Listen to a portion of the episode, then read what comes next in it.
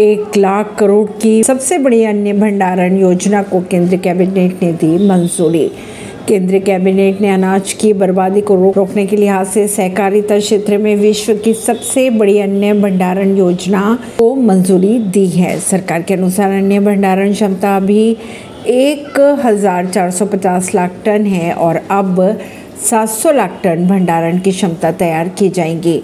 खबरों की अगर माने तो हर ब्लॉक में 2000 टन का गोदाम बनाया जाएगा।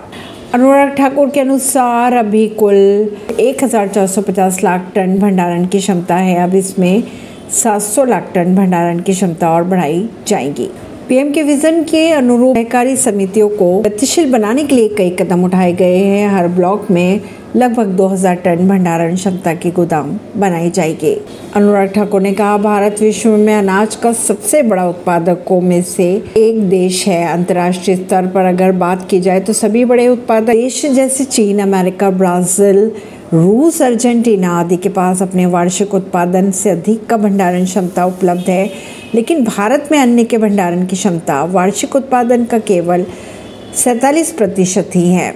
परिणाम स्वरूप अनाज की बर्बादी होती है और किसानों को डिस्ट्रेस सेल करनी पड़ती है।